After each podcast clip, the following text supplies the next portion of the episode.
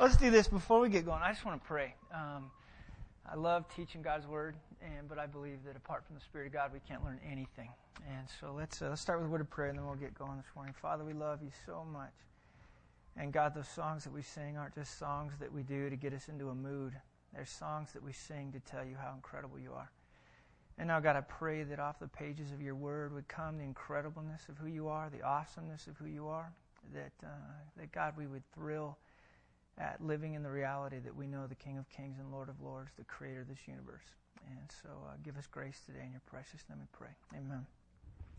First of all, it's good to be here. Um, you guys don't realize this, but we pray for you every week.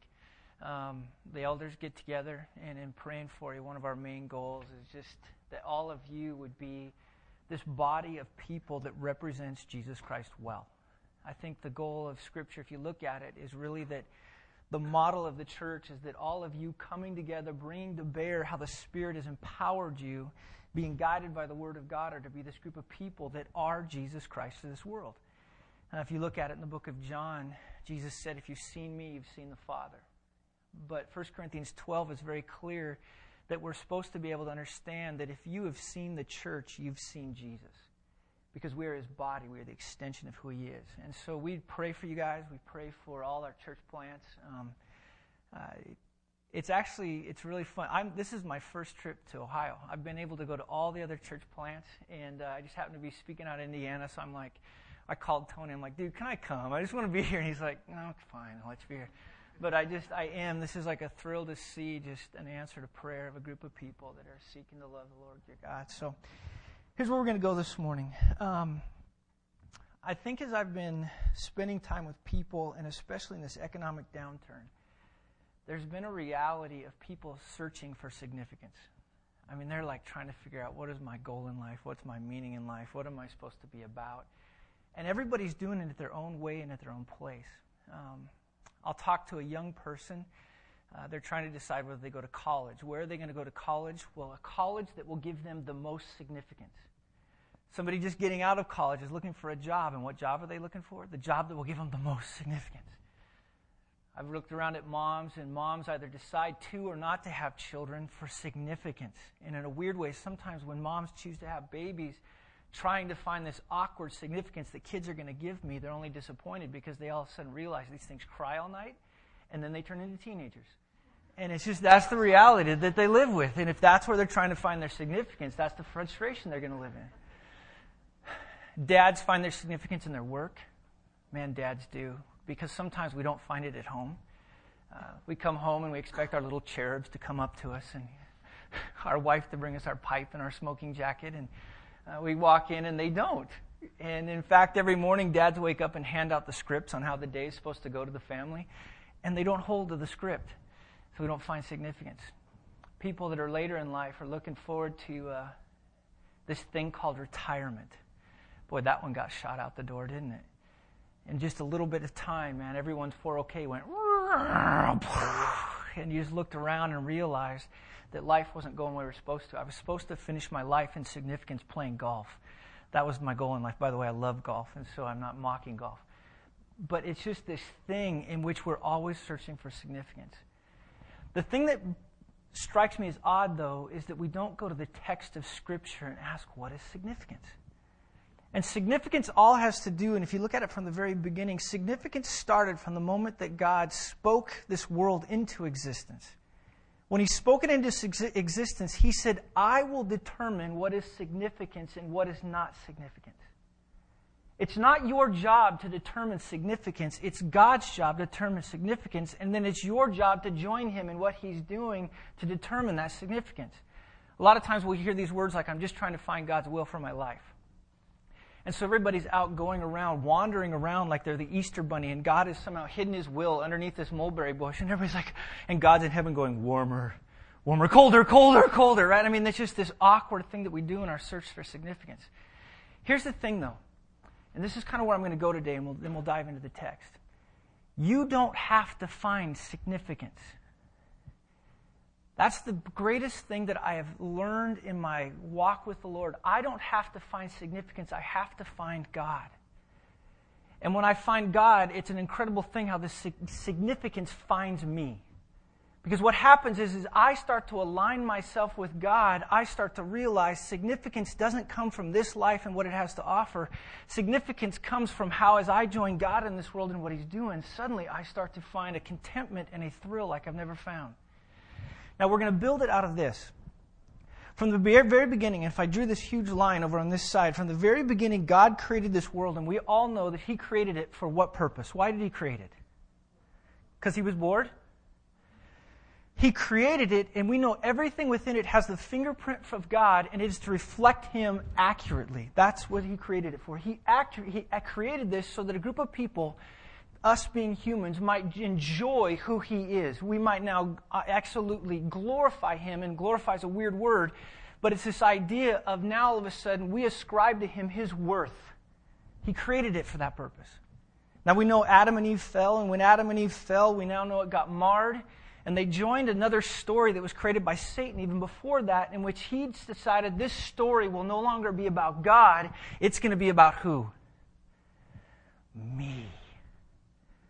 I'm going to make this story about me. Now, when I was a youth pastor in Wyoming, uh, that's where I'm from, which people always, Wyoming is this little tiny state, in case you were wondering. Most people don't know where it's at, in the middle of the country. And nothing happens in Wyoming.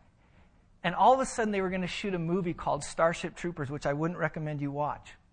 Terrible movie. But a guy got into the movie, so all of us are like, oh, we're going to go watch it, because in Wyoming, nothing, nothing ever happens. So we're watching this whole movie the whole way through, and, and everybody's sitting there, and, and Dan's the guy that was in the movie, and he's like, not yet. No, no, no, not yet. It's till the end, and we're watching this whole stupid movie. Finally gets to the end, and all of a sudden, he screams and goes, I'm ready to come on. And all of us are like sitting, waiting at the TV for him to come on. And it's this section with all these soldiers going, right? And so we're watching, we're watching, and all of a sudden it pans past. There's Dan in this movie, and we hit pause, and everybody's just like, "Yeah!" We're screaming for Dan, and everybody's looking. There he is, and he goes, "No, I'm once more." He goes, "Hit play." So we hit play, and it kind of goes around again, and it comes back to him. Now, in a weird way, from the fall, when we were marred one of the realities of the fall is that we realized this story is about me. So, therefore, generally, when people say, I want to know God's will, we really don't want to know God's will. What we want to know is we want to know what makes me happy. Right? Everybody's trying to be happy. And we started off, and now this story took a divergence from the fall in which God had designed it in such a way that we would find our significance in Him. And people from that point on decided to make this story all about them. And if you go to the book of Romans, go there with me real quick. That's where we're going to be today. This story of God is played out throughout this book. And in Romans 118, he's, he's just come off this idea of the gospel, and he's going to build this idea of what happens when we decide to make this story about me. Now, the significance in 118, especially to the end of chapter 1, is this. When you make this story about you, God will give you over, and God will give you over, and God will give you over until the ramifications are you are now trapped in your sin. The other day, I was sitting there with a young man who I'd met as a, as a, uh, a kid that came to our church. He came in awfully different. And that was because he was a young man that decided to make the story about him. And making the story about him, he went down the path of drugs. When he went down the path of drugs, it was just this spiraling effect that the book of Proverbs talks about that this young man that's naive pretty soon becomes a mocker, and then he hits the bottom as a fool, and he's trapped in it. He's trapped down in this world that is now, you find, you want your world, there you go, have it. And God gives us over, and God gives us over. There's another group of people that maybe aren't that fool that, that get to the point of, of walking through that, but there's this, this moralist in chapter 2 if you look down at it. This person that looks out at the world and sets a standard whereby which everyone else is supposed to live at to be able to find significance. The problem is by setting that standard up there, they can't even live to it. And in a weird way, then, that points out the fact that they're choosing to live their own story. Chapter 3 is about this group of people called the Jews. The Jews were given the very oracles of God, and God designed them in such a way that they would live it out by faith. And in living it out by faith, now they would find their significance in how they chose by faith to live out how God had created them as a people. Not only that, but when you get to chapter 4, he starts to talk about, well, what does this faith look like? Well, in Abraham, he says, look, this is what this faith looks like. Not only do we learn about Abraham in chapter 4, but in chapter 5, we learn about Adam. Chapter 6, we learn about the flesh and the spirit. Chapter 7, this whole do do passage, the things I want to do, I don't do, the things I do do, I wish I didn't do. Chapter 8, we learned about the spirit and the flesh. Chapter 9, we learned about how Israel is this whole group of people that they missed the point, and so God gave them over to just absolute debauchery in which their country, their, their nation fell. And then finally in chapter 12 is where I want to be today. How do I find significance? And this is what Paul says.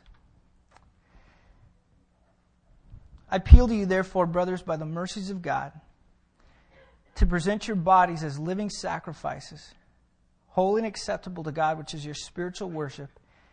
And do not be conformed to this world, but be transformed by the renewing of your mind, that by testing you may discern what is the will of God, what is good, acceptable, and perfect. Now, when he starts off that word therefore, what do we do when we see the word therefore in the text? What are we supposed to do? What's the word therefore? What do we do with that? What's the therefore? Therefore, good. When you're, when you're ever studying the scriptures, that when you get to this word therefore, the first thing you do is you ask, what is the therefore, therefore? And all of it points back to everything. Now, the word therefore points back into chapter 11. At the very end of chapter 11, at the very end of chapter 11, it's all of this praise of Paul looking back at everything he's written about this gigantic plan of God. This plan in which God, in eternity past, set it out in stage that he was going to choose to make for himself a people, a people of his own possession, and he was going to do it in such a way that by faith this group was going to be aligned in such a way that will bring him the most glory. And he says, Look, based upon that, based upon the fact that this story is not about you, and based upon these mercies of a God that even though every one of us in this room, and we know this, we have offended a holy and a perfect and an infinite God, and therefore we deserve a holy and an infinite and a perfect punishment. God created a plan, though, whereby which now, out of these mercies, I can now draw near to this God, Hebrews 10. And in drawing near to Him now, I can join Him in what He's doing on this planet. And so Paul says, therefore, based upon these mercies, here what, here's what I want you to do. Do you really want to live a life in which you are choosing to find God, which now finds significance? And this is what he says. He says, I want you to present your bodies as living sacrifices. Now, that word sacrifice is the key, and we know from the Old Testament when somebody would grab a sacrifice, is that we would grab our little lamb, and specifically the Passover, this lamb that had lived with us for many years. It was our little pet almost, or for a year. Then we would hold it, and it was perfect, it was blemishless, and finally, Dad would grab a knife and do what you do with a knife, and little lamb would go bad no more. Now, in our world, aren't we disconnected from death? I grew up on a ranch and a farm where things died all the time. My dad was the kind of guy that when you had a stray dog, it was a stray dog no more. When you had kittens, they were kittens no more. When you had this stuff, I mean, it's just on the farm, you, you would wake up in the morning and there would be the bull that was outside that's now dead that's hanging there. And it's just dead and it's the blood is draining out of it. Sorry, there's kids in here. But it's this thing we are so disconnected from death. We don't understand what death looks like anymore. I'll never forget the first time I really saw death is in Wyoming. You, you hunt a lot. And I don't know what it's like out here, but that's what you would go do with Grandpa. And he took me out, and I remember it was my first time going goose hunting. And we went out and we got in the pit, you know, and Grandpa's out in the pit, and we're, we're calling the geese in. And, and I'm just like, oh, I'm sitting there with my gun. And, and, and then all of a sudden, my grandpa, who's this like total, like lethargic, you know, and, and my heartbeat's just going, and all of a sudden I hear him say, go gig him, which meant shoot like crazy. So I get up, you know, and I'm just bang, bang, bang, bang. I didn't know what I was doing, and I hit a goose. Except everyone else's geese fell, mine kind of went, you know, did a crash landing, you know, and I, man, I just wounded it. And so then my grandpa looked at me and he said, well, go get it. So I walk out there to go get it, and I remember this goose. I mean, when, and when you're like, when you're 12 years old, a goose looks huge, you know, but it's just, I go out and I'm going to grab it and it's like, and it's making this nasty sound. And I just didn't want to grab the goose, you know, so I'm like, all of a sudden my grandpa gets out of the pit. He walks up, you know, and I'm sitting there. He just goes wham, and he grabs it by the neck, and I'm like, and he went to wring its neck, and the goose flew one way, and its head was still in his hand, and I'm sitting there like, and the goose is just running around like crazy. That was my first experience with death. Now, when Paul says, I want you to be a sacrifice, what he's calling us to do is to be a group of people that dies. We die. Now, the thing that you should notice is, is he calls you to be a living, dead thing. That's a contradiction. He says, I want you to be a living sacrifice, an alive, dead thing. And so what does he mean? Go with me to Galatians 2.20. Let me show you what he means. Galatians 2.20 says this. Those of us that have come to know Christ, verse 20, have been crucified with Christ, and it's no longer I who live, look at this, but Christ who lives in me, and the life I now live in the flesh, I live by faith in the Son of God who loved me and gave himself for me. In this battle to find out what is our life to be about, let me tell you the first thing that you gotta do. You gotta die. Now, obviously, we're not talking physically because we're not all trying to commit mass suicide. That's not what we're talking about. But literally, the goal of my life is that Todd might die and Christ might live. That's the first thing he's going to lay out. If you honestly want to know what this life is about, because you know every day you wake up, don't we wake up thinking, me, me, me, me, me? When the alarm goes off, why do you hit snooze? Because I want more time to sleep for me. My daughter comes in at 6:30 every morning. She is my alarm clock. And some mornings it's cute. Some mornings it's not. Even her cute little face sitting there on the side of the bed going, "Hi daddy." Some mornings I kiss it and some mornings it's like, "Duh." Why? Because it's about me. The biggest struggle you have is not all the things around you. Everybody always tries to make it about somebody else. Usually the wife makes it about the husband, and the husband makes it about the wife, and the parents make it about the kids, and the kids make it about the parents. Your biggest problem is you. Period. The Bible is so clear about that. And the thing that we must do on a continual basis, and in fact, this idea of being a living sacrifice is, is I have to wake up every single day and decide that Todd will die. And even Paul in 2 Corinthians said this. He says, I die how often? Daily. Now, he was speaking from one connotation, but the idea that he was speaking about is that Paul, as in and of himself, is dead. And the idea out of the Old Testament was is I've got to take myself as this sacrifice in front of God and I've got to choose every day to say, God, it is not about me. This story is not about me. This story is all about you. And today I choose to not make this story about me. I choose to make it about you. So therefore, whatever comes into my life, I won't be disappointed because this story is not about me. You wrote the script today. My job is to join you. See, the reason that people tend to be so frustrated in life is because we think this is about us. In California, we have these things called freeways. They were made by Satan himself. And you get out on the freeway and you have this wide open lane. I mean, you're just like, oh, you're just cruising down the freeway. And then all of a sudden, that one guy has the audacity to come into your lane. And you're like, dude, there's like three others. Don't you understand this is my lane? Did you not get the script this morning? Did you not understand everyone is supposed to get out of my way?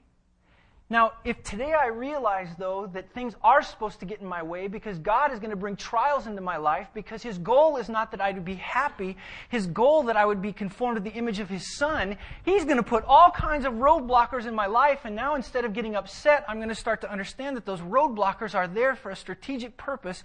That is to shape Todd into the image of His Son because Todd must die and Jesus must live. See, now things aren't disappointing anymore, are they? Anything from the small things of that jerk that pulls into your lane, clear up to what could be a huge thing, which a friend of ours just lost their four year old. Now, how do you walk a parent through that? You walk them through that, and hopefully the goal is, is that they will understand that this story is not about them and that God is going to take that four year old dying and He's going to use it for a purpose, which is His story. He talks about that. Not only are we supposed to be a living sacrifice, but the other sacrifice, if you look down in the text, is, is not only are we supposed to be living, but we're supposed to be holy. Now, I love this word holy because it's a word that we, I don't think, understand anymore. The word holy means to be set apart. It means to be different. It means to be st- distinct. It means to be not like the world. Now, for years and years, what we've been doing is we have been creating a chasm between us and the world, but the chasm that we've created has been almost a weird moralistic chasm. We've created this idea of they do these things and we do these things, and we've set apart ourselves not by now our changedness or what we look like in Jesus Christ, but in a lot of ways, what the church has done is we've put upon ourselves this legalistic code, and we said, if you live this way, you're a Christian. If you live this way, you're not. Now, does the Bible lay that out? Yes, it does. But I think God was more concerned not about this way in which we, we cram our lives into a system and he's much more concerned about our heart. Way back in Ezekiel, if you look back in Jeremiah, God was not trying to sit there and shape a people from the outside. He was looking to shape a people from where? The inside. See, even Jesus, when he's dealing with the, with the Pharisees, is one of the things that he did was, is you guys do a great job of cleaning the outside of the cup, but you clean the outside of the cup, and the problem is still not the outside. The problem is where? Inside the cup. He said, if you clean the inside of the cup, that'll make the whole cup clean. And so, in a weird way, what we've done is we've put these moralistic standards and forgot that my job is not to change the outside to create behavior modification. My job is to get to the heart of the person, including myself, so that now it won't be behavior modification, but it'll be transformations that we'll talk about later. I think we do that in parenting. We do it in parenting in all kinds of ways. We take our kids and we want them to be a certain way, don't we? We want them to be this, this person that we've destined in our head of what they're supposed to be like. And so we sit there and we shape and we mold them into the story that we want them to be about. And then we wonder why they are getting frustrated. We don't look at them and say, oh, my job is not to shape them this way. My job is to join God in the transformation of a heart.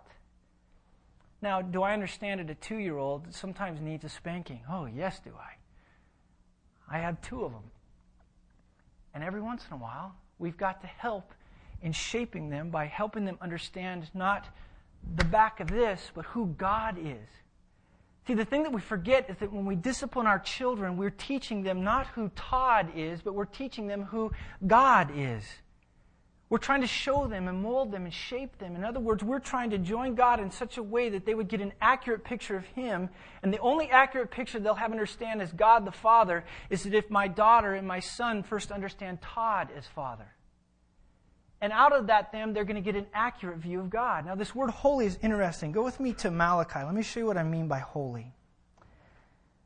Because I think a lot of times we miss it. Malachi 1.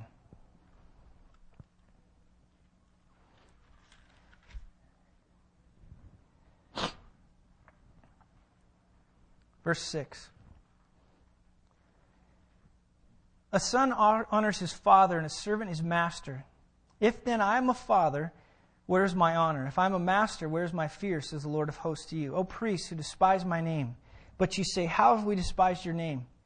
He said, By offering polluted food upon my altar. But you say, How have we polluted you?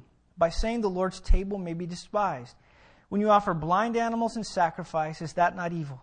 When you offer those that are lame or sick, is that on evil?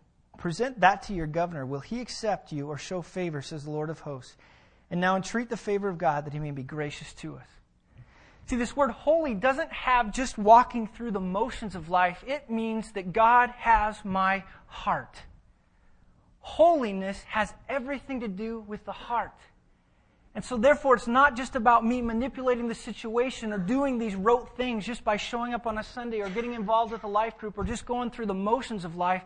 In other words, God doesn't want just part of me, God wants all of me. That means all of my money. That means all of my time. That means all of my energy. That means everything. And what generally tends to happen is I wake up in the morning at the very end of the day, or else in this little shadowy time somehow, I give God what's left over, and God says, I don't play that game at all. That's not holiness. The next one he talks about the sacrifice, he says not only does it have to be living and holy, but he says it has to be acceptable. Now, the term acceptable was used in the Old Testament of this idea that when a priest would come, and if it was done in a right way, it was done in such a way that it honored God and God accepted it. Now, we all know from the Old Testament, the priest would go into the Holy of Holies and he would first purify himself. He would make himself holy. He would consecrate himself. He would walk through the exact ritual that was supposed to be walked through, and then he would enter into the Holy of Holies and he would enter in with a bell on him and a rope tied to his leg. Why? Because he was going to make petition in this place whereby which the Spirit of God dwelt, and God, they were going in to commune with God and make atonement for the sins. That word acceptable is so key. The only life that God accepts is one that I am dying and one that I am being holy, that He has my heart. Any other life, God does not accept. Look at it way back with Adam and Eve they decided to make the story about them. They chose, chose to join themselves with Satan. They chose to join in. Joining with him now, all of a sudden they question God, God's word, God's purpose and plan.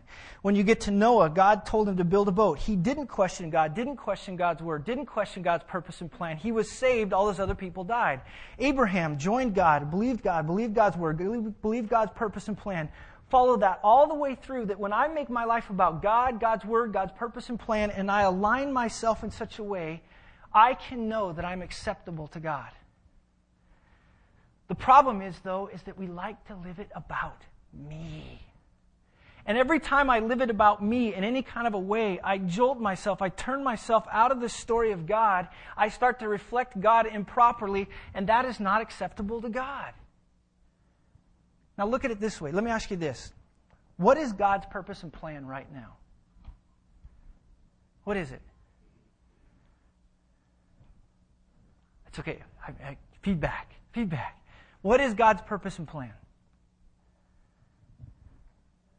Dude, you got to be better than this. I'm just kidding. No, I, what is God's purpose and plan?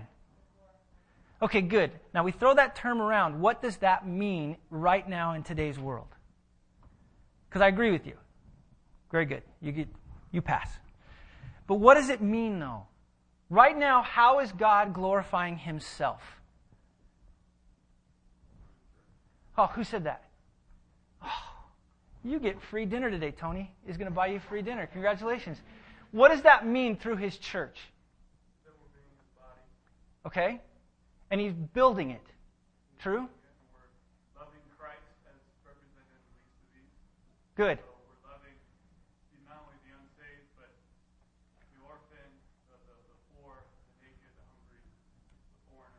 Good. We are this display of Christ to the world. Now, how, think about this for a second. How many of you woke up this week and your alarm went off and you did this? Today, I'm joining Jesus in the building of his church. Honestly, how many of you thought that? I'm guessing not many people woke up and went,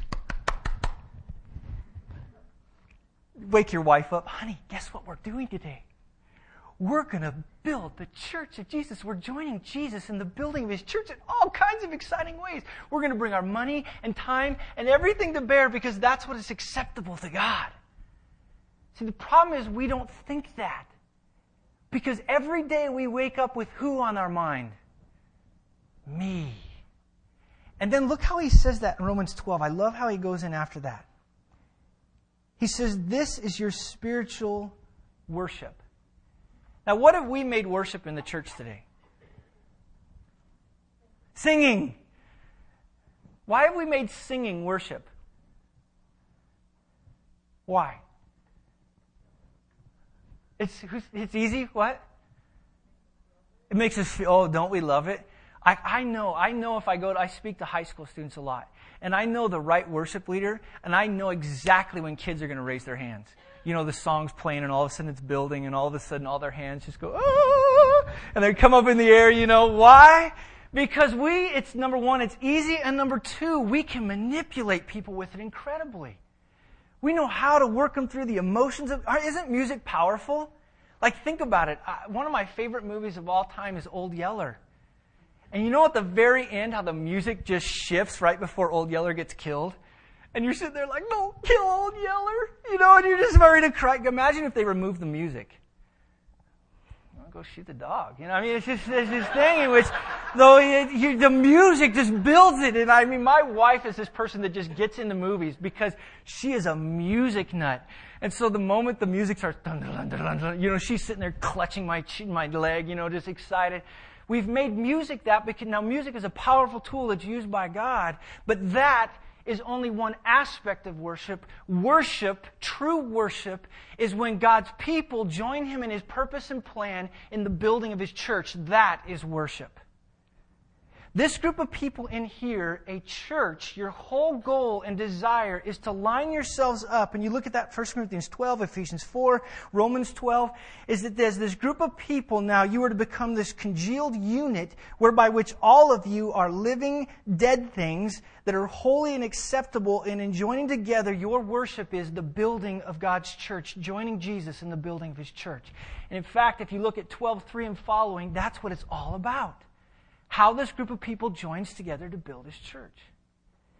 Now, if you choose to make your life about not building God's church, you are choosing to say to God, I am going to make the story about who?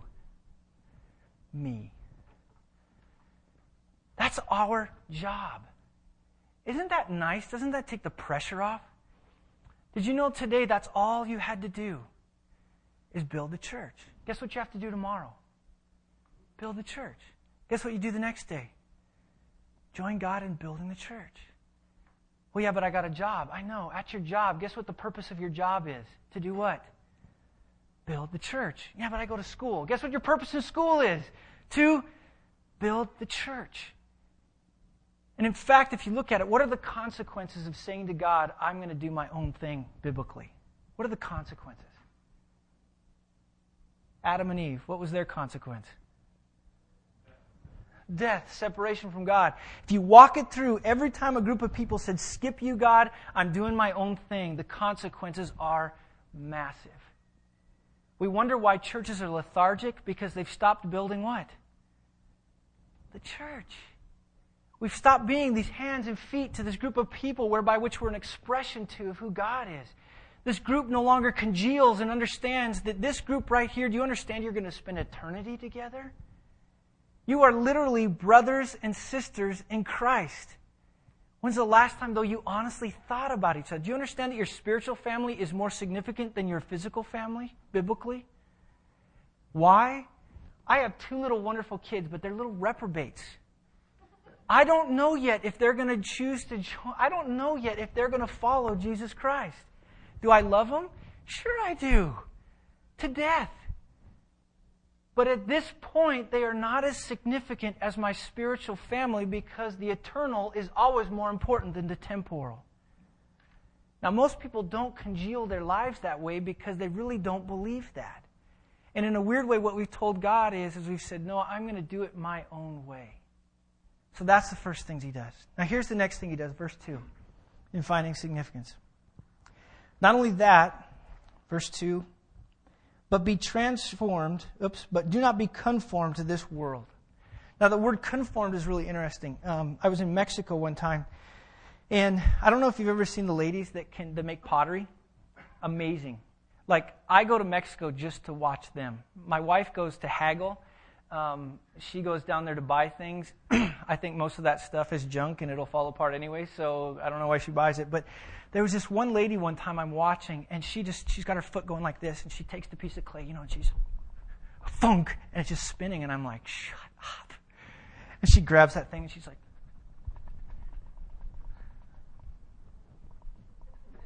And I'm just the whole time mesmerized, like, you know, I'm a total guy, just blown away by it. And she just shapes it and molds it and conforms it, and she makes it exactly how she wants it. Now, that word conform is the same thing. And literally, there's a command that says, Do not let this world shape you. If you really want to be about God's story, if you really want to find God first so that significance might find you, you have to tell this world and its system no. Now, generally, what we mean by that is say no to drugs, sex, and rock and roll. We tell our kids that. Don't date girls that do any of those things. Stay away from those girls. And so we've kept those bad things out. I mean, I was a youth pastor boy, and we had every single kid involved in True Love Waits. We're working them through, don't have sex, and we're helping them keep rock and roll out of their life. And we're doing all these different things, and we missed the reality that on the front end, there was this group that that didn't sneak in, but guess what else snuck in?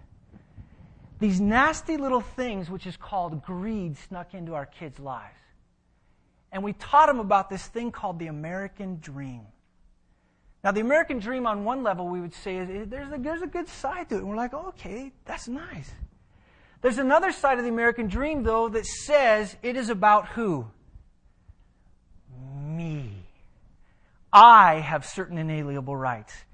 I have this. I have that. And underneath it now, we told kids, you deserve to go to a good college. And so now all of a sudden, kids are designing their lives to go to these great colleges to be able to get what? Well, to be able to get that white house with the red door and the white picket fence and that swing sitting there dangling in the yard, and the dog, and the cat, and the two and a half kids. All of that is designed, and they're shooting after that goal. Now, the difficult thing for us as Americans is do you find it here? Honestly. See, the difficulty of saying no to the world is it's easy to say no to things that we don't like. It's very difficult to say no to the things, though, that so pull us into it. And in fact, we've made our life about that. And we've made our life about retiring because we want to retire and we want to have a home and we want to be on a golf course. Because that, that would be my, like, absolute just dream. Living off the 16th, so I never had, to, I could just play 16, 17, and 18 and walk back. And that's how I want to spend the rest of my life. But in this book, think about how awful that is. Think about how terrible it is to make that the goal of my life when that has nothing to do with building God's church. No, no, I, uh, I share my faith on the 17th. Sure, you do. It's this thing in which, though, we've found our comfort and our satisfaction in these things in which the world says, just do them. And in a weird way, what they do is they suck us out into them, and they get Satan gets us right where he wants us, and he gets us recreating and playing and comfort and safety and security. And once he gets us out there, pretty soon he totally takes us out of what we're to be doing and what we're to find satisfaction in, which is the building of God's church. Now, it's very subtle in how this story happens. And it happens so slowly and so incrementally that pretty soon now we don't even view it as something that's deviating us from the story. In fact, he does. If you ever watch commercials, how did they get us to buy a car? You ever seen that? Oh boy, first of all, for guys, they put a hot woman in there, don't they? And they have it going a million miles an hour with your hair on fire. And they usually use music that's like, you know, and the guy's just sitting there going, must have, must, must have. Or else we put it on this thing at the top of a mountain conquering the world. For my wife lately, we just entered the world of the minivan. She just wanted comfort and she wanted ease of life. Now, is there anything wrong with that in themselves? No. But in a weird way, we begin to be driven by that kind of a thing. And in fact, as I work with high school students, the one thing I've found is, is because they've made their life about that, right now I'm watching students that have nothing by which they're focused on. They're still 25 playing Xbox and living in mom and dad's house. Why? Because you don't build the church playing Xbox sitting in mom and dad's house, but they were taught from the very beginning. I remember ColecoVision and Atari. And so therefore they're just mind numb, and that's the world that they live in. They're constantly looking for the next pleasure that's going to satiate them. And that is what the world is telling them. And one of the things that we have to do, and I'll tell you this, one of the goals of Cornerstone in, in, in Simi Valley is that parents start to model the, the, the, what it means to build the church for their kids. What does that look, what does that look like? Now, he's going to walk through and say, don't be conformed, but then he's going to go into this amazing thing, be transformed by the renewing your mind. Now, here's the deal on this. The one thing you got to understand is, is God is after your mind because he knows once he gets your mind, he has all of you.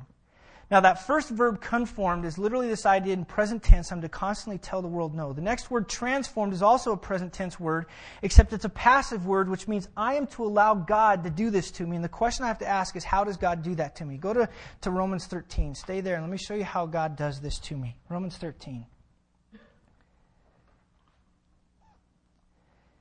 He's walked through 12 and 13, and his final verse that he lays out for us in chapter 13 is this.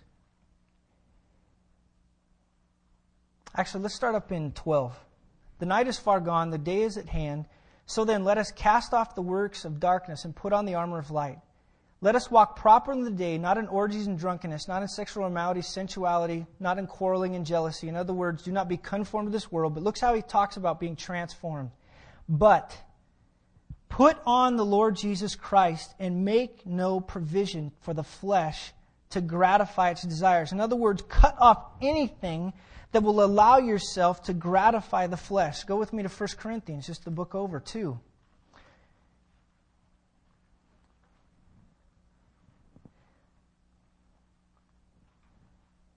First Corinthians 2, verse 14, he says, Look, the natural person does not accept the, the things of the Spirit of God, for they are folly to him, and he is not able to understand them because they are spiritually discerned.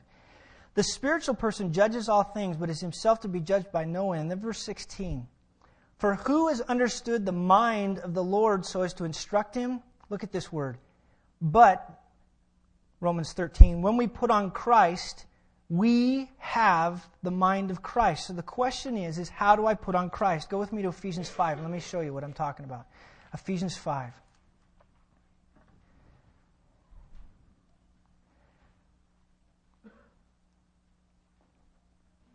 Paul in verses 15, chapter 5, verses 15 and following is talking about this idea. Do not be conformed to this world is 15 through 7, eh, verses 15 through 17 in chapter 5. And then in verse 18, he says, Do not get drunk on wine, for that is debauchery. In other words, do not be conformed to this world. And then he's going to use this word, but be filled with the Spirit.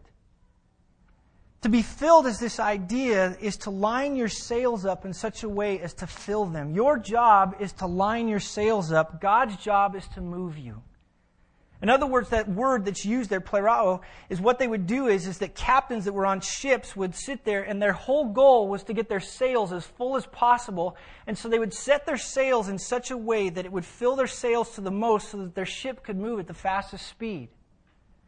Your job in this life is to literally set your sails in such a way whereby which God can push you because it's a passive thing. You can't push yourself forward, but your job is is to set your sails in such a way that as God pushes you, you are pushed to the maximum. And then the question is, how do I do it? Well, a, a parallel passage is in Colossians 3. Let me show you how to do that. Colossians 3. We're bouncing around here, but stick with me. In 12 through 15 in, in Colossians 3, He's talking about what it means to not be conformed to this world. And then in verse 16, he says this Let the word of Christ dwell in you richly. See, growing up, I went through Awana. I can still sing the song today. Hail Awana on the march for you. See, I, had sitting there bobbing. How far did you make it? God bless you, my child. But what they did was they taught us to memorize scripture, boy, and we memorized it and memorized it. Now I'm a highly competitive person. Sports was my life. And so really I wasn't memorizing scripture for any other purpose other than the fact I was highly competitive and I wanted jewels in my crown. I didn't realize that the jewels in the crown that I was searching for was not my Sparky uniform, but actually was jewels in heaven. But that's okay. At this point in my life, I just wanted the jewels in my crown. So what happened was is I took those in, but how much of those did I remember? Well, the one thing I still remember to this day is Hail Awana. That's all I remember from Awana. And I remember my little jacket and my uniform, and I remember the games that we played. But if you ask me to this day, what do I remember? I really don't remember anything because the one thing, now, this is, this is not to pick on Awana. This was my Sunday school. This was everything that I grew up in. They wanted me to memorize, but they didn't teach me something very important, which is to let the word of Christ dwell in you richly. Now, that word to dwell in you richly has everything to do with I am a gigantic meat lover. And when I eat a steak, it's not just to put something in my mouth. That's how I eat a hot dog. When I eat a steak, and especially I love a T bone, and that one side of the T bone that's so juicy, and I cut it, and I put it in my mouth, and I just enjoy it. Right now, your mouth should be watering. I just let it dwell in my mouth richly. And I grab the next bite and I let it dwell in my mouth richly. See, out of the Old Testament, the idea of meditate that David used was not that we would cram Scripture into our head. When he said, hide God's Word in your heart, he did not mean just cram it full of a bunch of things. In other words, I am to learn this process of allowing it to meditate because as I meditate, there's a transformative work in which the Spirit of God takes the Word of God and begins to change what? My mind and to make me different. And as that process begins to happen, the thing that starts to happen to me as I let it dwell in me richly is I begin to look more and more and more and more and more like Jesus. And I begin to now trim my sails in such a way because as Todd starts to look more and more like Jesus Christ, he's opening those sails up, and for the first time now, he's being projected at the pace that God wants him to. In other words, my job at the end of it is not to look like what Americans tell me to look like, or Russians, or whoever group that I live in. My job is to look like Jesus, even if that does stick out from the rest of the world.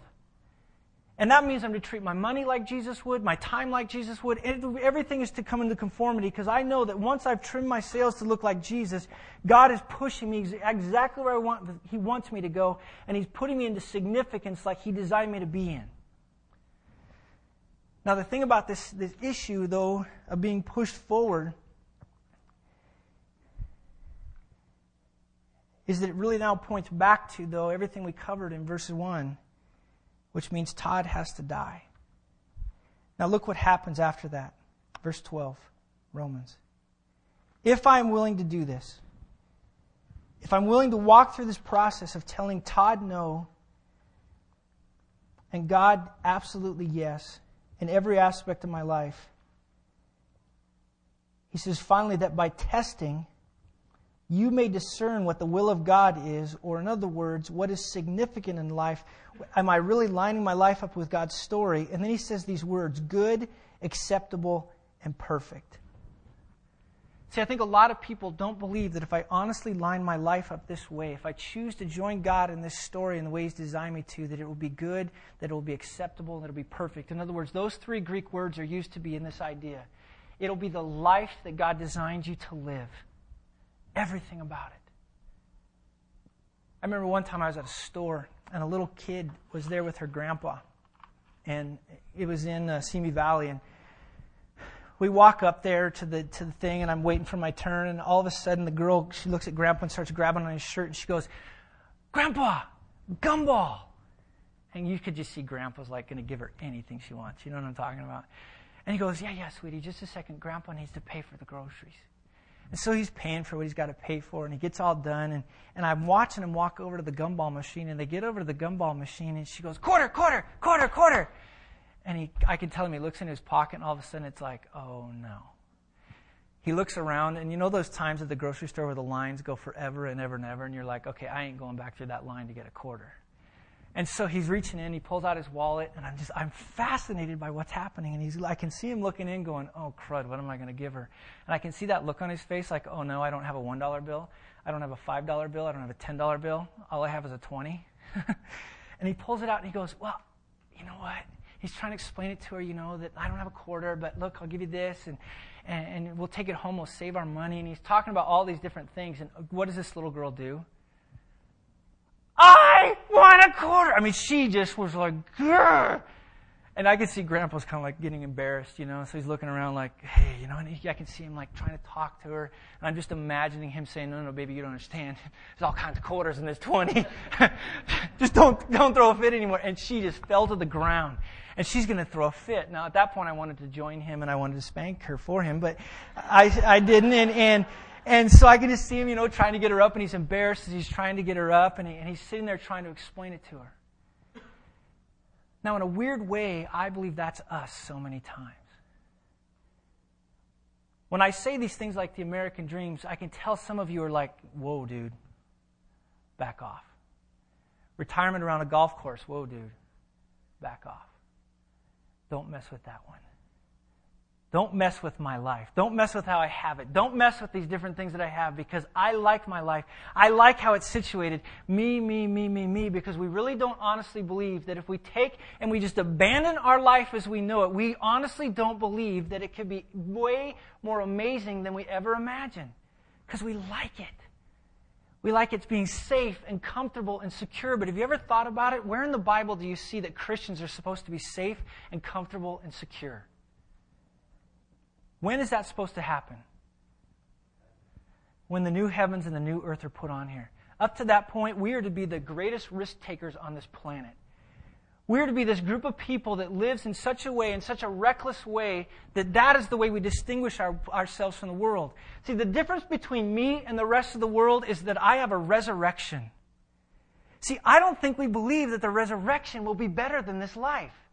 I think we're trying to suck everything we can out of this life because a lot of us believe when we think heaven, it's like this ethereal place when we'll stand up there and we'll all be doing harps and singing and we'll be like, I don't want to go there.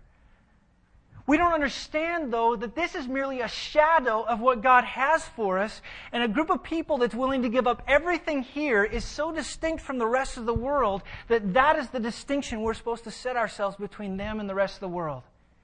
That's why the Bible is constantly talking about this group of martyrs. And in fact, one of the prayers that my wife and I have for our children is that we will raise kids that honestly will recklessly abandon their life for the life to come. We're praying that if our God calls our kids to go be martyrs on the mission field, God send them. Because I honestly believe that if my kids get to the point where they're willing to sacrifice their life here, they'll understand it because Jesus Christ said those choosing to give up their life here will what? Find life later. But I don't think we believe that. The Bible talks about this, and Romans 12 is not about me finding the best life, or what is uh, Joel Osteen's book? The Best Life Now. Y'all, you've read it. You totally read it. I saw it in your office. He's got three copies, one signed. But it's not about the best life now. Joel Osteen doesn't know what he's talking about. Now, he's probably a nice guy. I don't know him. The best life is not now. The best life is a God looking at us going, This is only a shadow of the life to come. Now, are you supposed to rest? Please rest. Are you supposed to find pleasure? Find pleasure.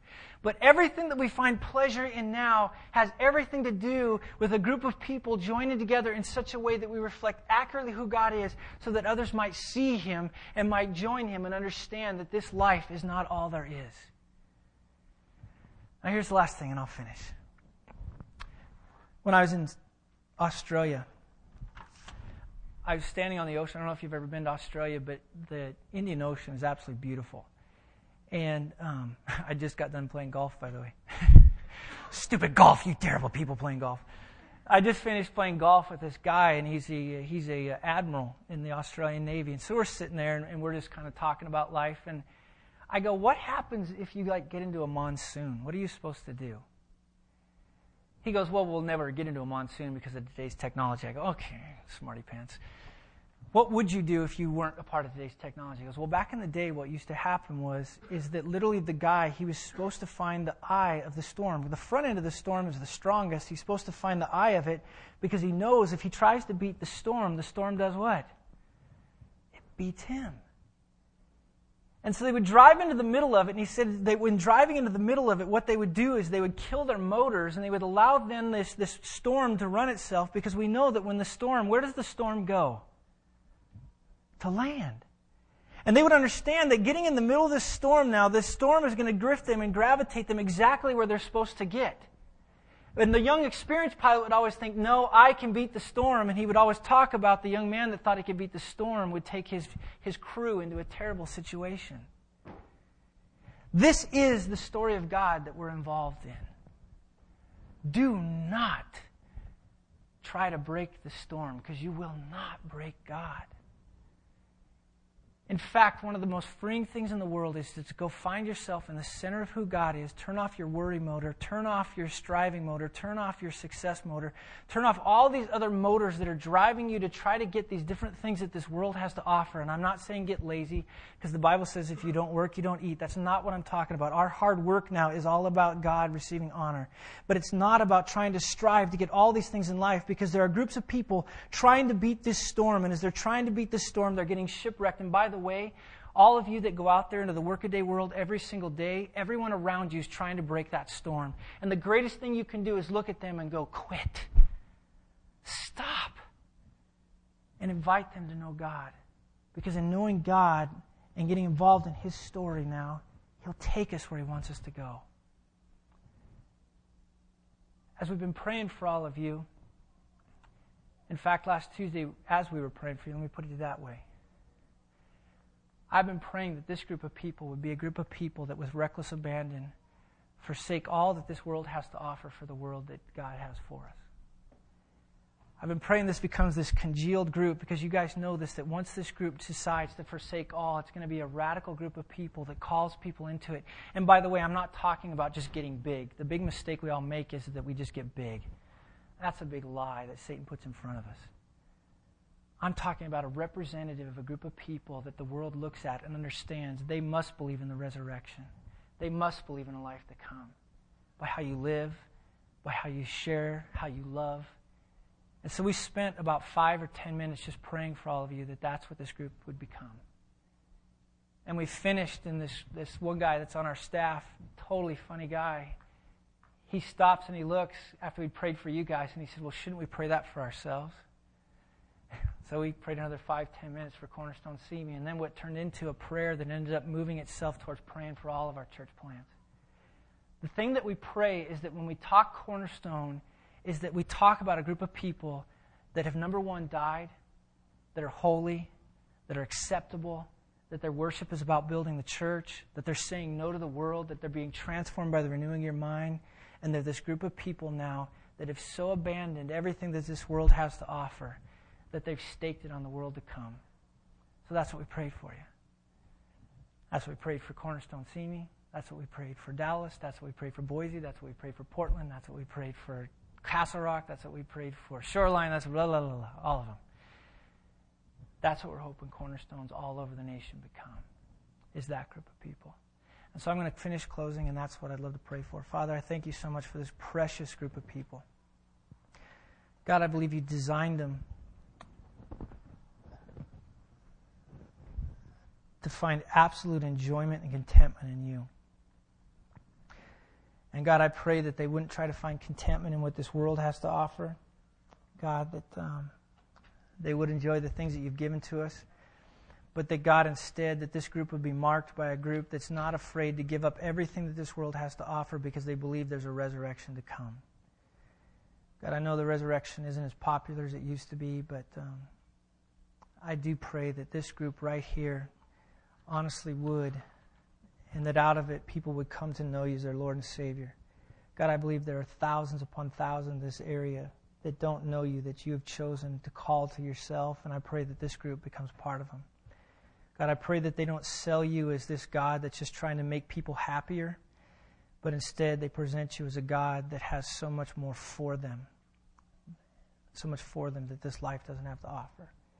God, what I'm asking you to do to this group of people is a miracle. Because, God, I know in this room all of us struggle with me. And so, God, trust you with it.